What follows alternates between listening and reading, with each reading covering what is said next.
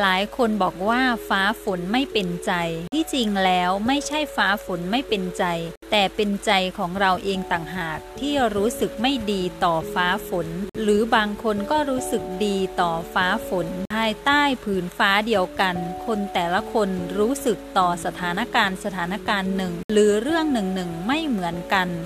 นั่นก็เป็นเพราะการให้ความหมายของแต่ละคนไม่เหมือนกัน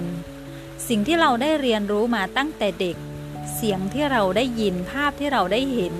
ถูกสะสมและเก็บเอาไว้ในจิตใจส่วนลึกของเราทุกๆคน ทั้งที่เรารู้ตัวและไม่รู้ตัว และนั่นสะท้อนออกมาเป็นความเชื่อของเรา ความเชื่อของเรานั้นผลักดันให้เราทำอะไรต่อมีอะไรต่างๆ มากมาย เพราะความเชื่อสะท้อนไปถึงผลลัพธ์ของชีวิตเรา